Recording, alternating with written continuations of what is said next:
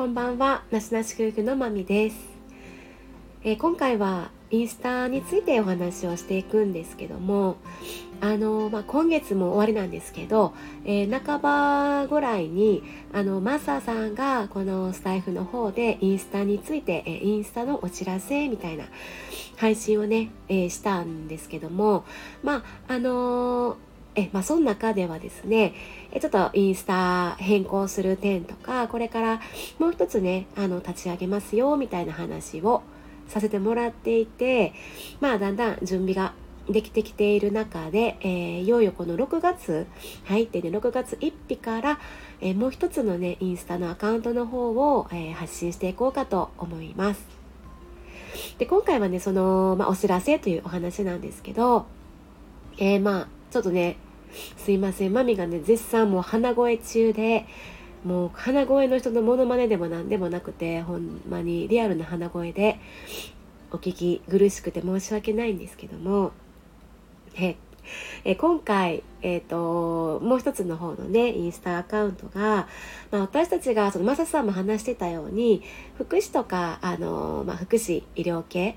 の分野で働いている中で、まあ、あの今までもこのラジオの配信の中でも生と死の話とかあのエンディングノートの話とかもこう特集とかでさせてもらってたんですけど、まあ、就活ですね。あの就活とかエンディングノートのそういう情報について発信するアカウントということであのちょっと発信していこうかなと思ってます。で私たちはまあまだね、まあ、30代40代なんでまあ同世代の方がねあのご興味いただけたらなっていう感じで同世代の方に向けてあの発信していけたらなと思っています。はいまあその生徒とかのね配信の時もそうやったんですけどまあもうこういう分野で身を置いているとまあもうマサさんは20年ぐらいだし私も15年ほどねずっとお互いこの分野であのジャンルでねずっと働いているのでもう自然とそういう話題になるというかまあ生と死 やったりもう人生観とか、まあ、死生観。で、まあ、お互いのまあ価値観とかその生活習慣もねあの近いので、まあ、介護医療とかそういうお仕事の話。でやっぱ最後を迎える人とかでそのご家族やったり、まあ、終焉期人生の終焉に向かわれている方が常にあのいらっしゃるわけでそのそばでね私たちを働かせてもらってたりあとまあ社会的なテーマとかほんまにあの就活にリンクする意見の効果みたいなのは、まあ、夫婦は自然にねいつもしているので、まあ、すごくまあそういう延長線というかそういう知識とか情報を生かした発信ちゃうかなと思って、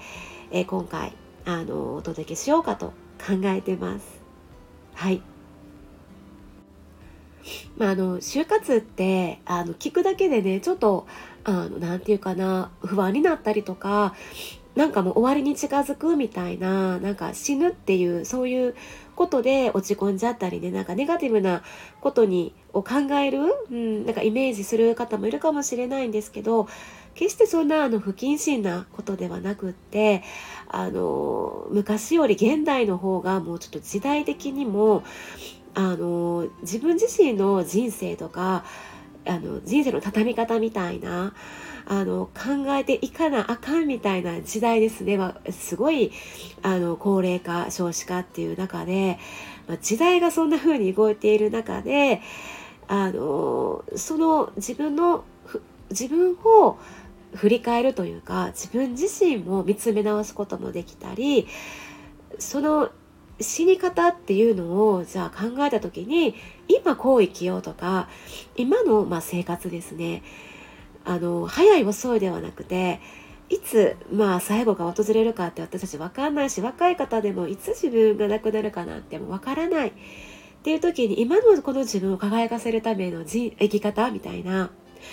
そういうところにスポットをフォーカスを当てられ当てられてほんまにこう前向きになれる分野やなってすごいまあ考えるんですよね。まあそれぞれ100通りの人生があるのでそれぞれが選択したあの道がほんまにその人の理想やとは思います。はい。ということで、まあ、そんな風にね、自分らしく生きることの大切さみたいなことを、あの、一緒にね、私たちも、あの、自分たちの生活っていうことも、人生っていうことも考えながら、まあ、悔いのない、悔いの少ない人生っていう、そういうことを考えるきっかけになればな、ということで、えー、お届けしたいなと思っております。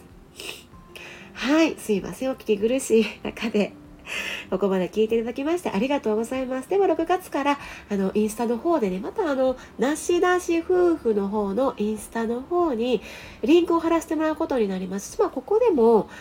あの、スタイフの方でもね、リンク貼れたら、ちょっとうまうまいことで、リンクが前貼れなくって、まあ貼れたら貼らせてもらいたいなとは思っております。はい。では、ここまで聞いていただきまして、ありがとうございました。まみでした。さようなら。